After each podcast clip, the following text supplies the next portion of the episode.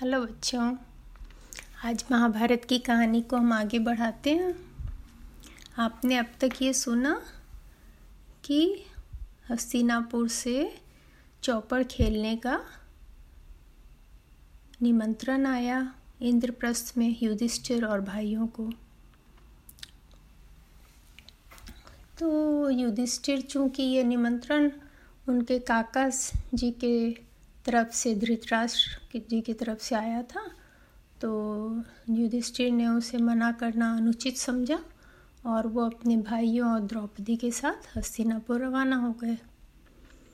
वहाँ पर उन लोगों का स्वागत सत्कार किया गया और फिर वो लोग चौसर खेलने बैठे। तो जब वो चौपर खेलने बैठे तो महाराज युधिष्ठिर के सामने शकुनी बैठ गए। तो युधिष्ठिर ने कहा, मैं तो दुर्योधन के साथ खेलने आया हूँ, आप कैसे यहाँ बैठे हैं? तो दुर्योधन बोला, मेरे से वो ज़्यादा अच्छा खेलते हैं, इसलिए वो मेरी ओर से खेलेंगे। तो युधिष्ठिर ने कहा, ये बात गलत है, जिसने बुलाया है, उसी को खेलना चाहिए। पर शकुनी बोले, अरे, मेरे से खेलने में डर लगता है तो तुम ऐसा बोलो। तो युधिष्ठिर को ये बात पसंद नहीं आई, उन्होंने कहा मैं क्षत्रिय हूँ, वीर हूँ, मैं किसी से डरता नहीं हूँ। आप खेलिए। और शकुनी मामा बहुत बेईमानी से खेलते थे। वो पैर पासा खेलने में पलट देते थे ऐसी जल्दी से कि लोगों को मालूम नहीं पड़ता था। और युधिष्ठिर हारना शुरू हो गए। उन्होंने अपना पूरा धन हार लिया, राजपाट हार लिया। और उनको पास बैठे दुर्योधन उकसा रहे थे कि अरे, तुम्हारे भाई तो भी बाकी है। ऐसे करके वो जुए में अपने चारों भाइयों को भी हार गए। फिर वहाँ पर अब कोई भी नहीं बचा। तो जो विदुर थे, वो चुप न बैठ सके। वो खड़े होके बोले कि, धृतराष्ट्र को कि राजा ये जुआ जो है यही सारे पापों की जड़ है और आप आप सामने में इसका सारा परिणाम देख रहे हैं। आपके सारे भत, सगे भतीजे जो हैं वो आपके राजधानी में दास होकर ऐसे बैठे हैं। तो आपको अच्छा लग रहा है क्या? इसको तुरंत बंद करवाइए।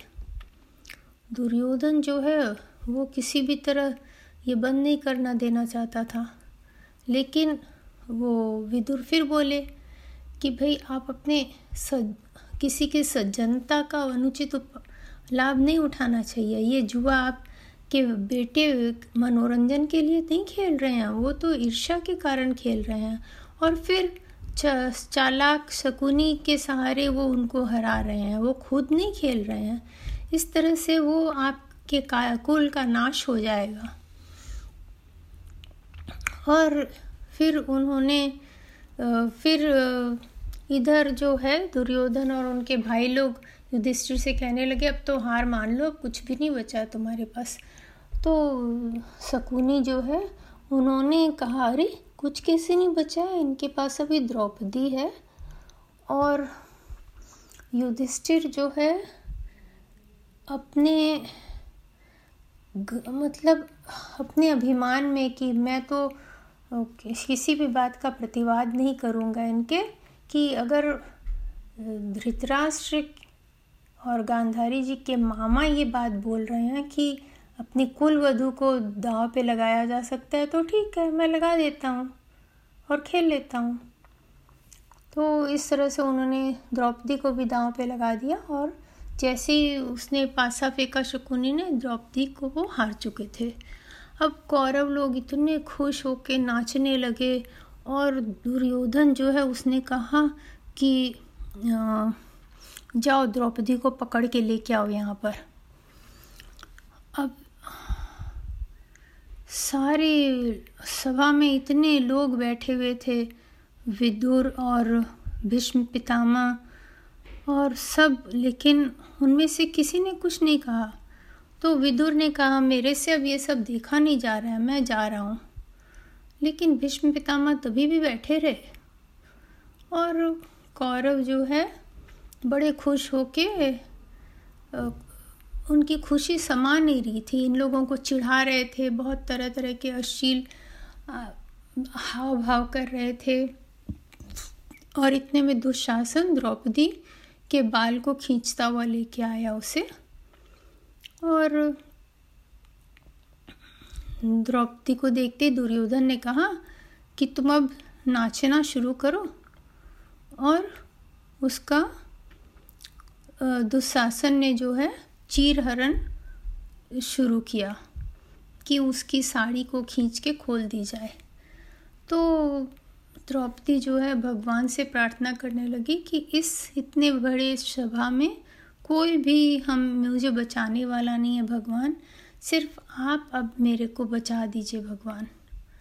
तो ऐसा हुआ कि जितना वो साड़ी खो, खींच के खोला जा रहा था, उतना उसका कपड़ा बढ़ता जा रहा था। और इस तरह घंटों खींचता रह गया दुशासन उसकी साड़ी पर।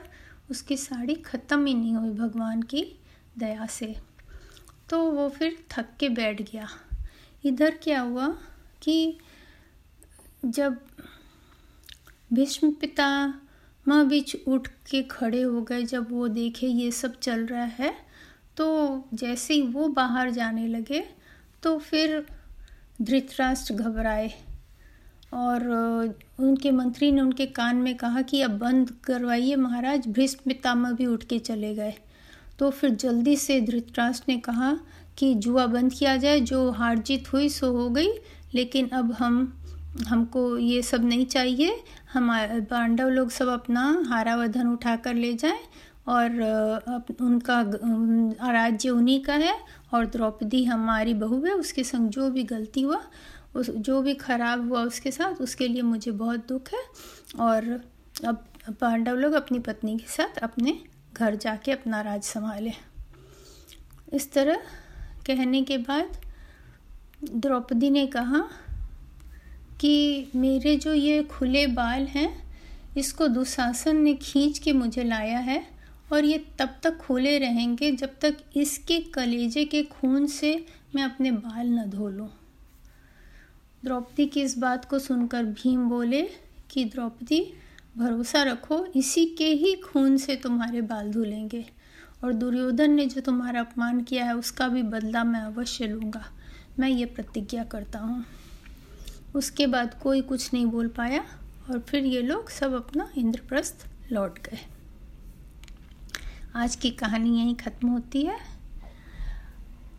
लेकिन ये कहानी से आपको ये समझ में आना चाहिए कि जहाँ भी दो परिवार रहता है, उसमें कितना भी अपनापन हो, अगर वो शुरू से उन्हें अच्छी तरह से पालन पोषण नहीं दिया जाता है, अच्छे विचार नहीं सिखाए जाते हैं तो वो कितने गलत रास्ते में जाकर कितनी दुश्मनी आपस में हो सकती है, जहाँ की बहुत ज़्यादा आपस में प्यार होना चाहिए था, संगठन होना चाहिए था, खुशियाँ होनी चाहिए थी, उसकी जगह ईर्ष्या के कारण पूरा सब कुछ ख़त्म हो गया भाइयों के बीच।